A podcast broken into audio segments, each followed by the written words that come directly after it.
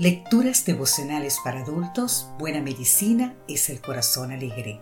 Cortesía del Departamento de Comunicaciones de la Iglesia Dentista del Séptimo Día Gasco en la República Dominicana.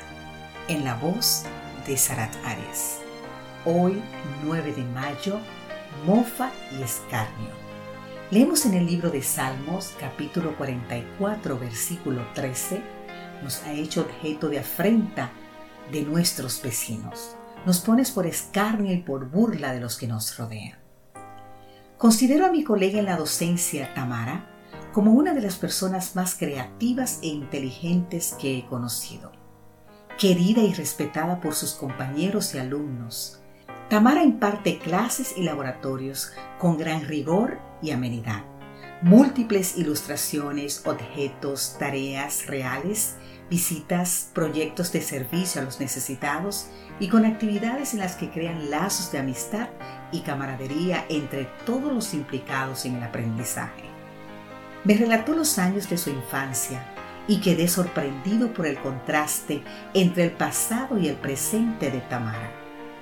Creció en una familia de una etnia minoritaria en Estados Unidos, en extrema pobreza, recibiendo apodos insultantes tanto en la escuela como en el barrio donde vivía.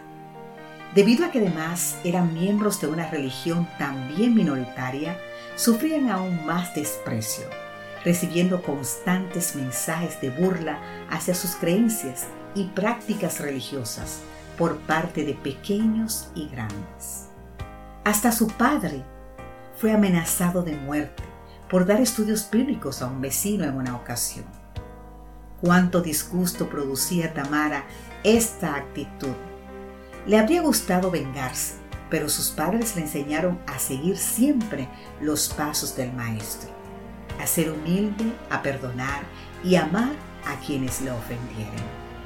Precisamente esos años en los que Tamara y su familia fueron el punto de mira de la crítica inmerecida le sirvieron como revulsivo para esforzarse en vivir una vida firme y fiel a sus principios y en llegar a ser una mujer de altas metas. Hizo estudios avanzados de forma brillante y llegó a doctorarse en la Universidad de Washington State, una institución de gran prestigio. Tal vez no hubiera sido posible sin la amargura de aquella experiencia temprana. Cuando habla de ello, se dibuja una sonrisa en su rostro, como en señal de agradecimiento por aquellas circunstancias dolorosas de su vida. Todo creyente es llamado a atravesar etapas de sufrimiento y durante los días difíciles puede acabar expresando su perplejidad ante el Señor. ¿Dónde estás cuando se burlan de mí, Señor? Y hasta decir como el salmista, despierta, como si Dios estuviera dormido pero Dios no está ausente ni tampoco dormido. El propio salmista concluye su composición poética con la exclamación, Redímenos por causa de tu misericordia.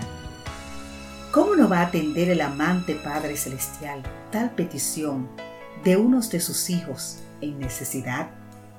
Pídele hoy redención y Él te la concederá en el mejor momento y de la mejor forma para que salgas vencedor y además fortalecido. Amén.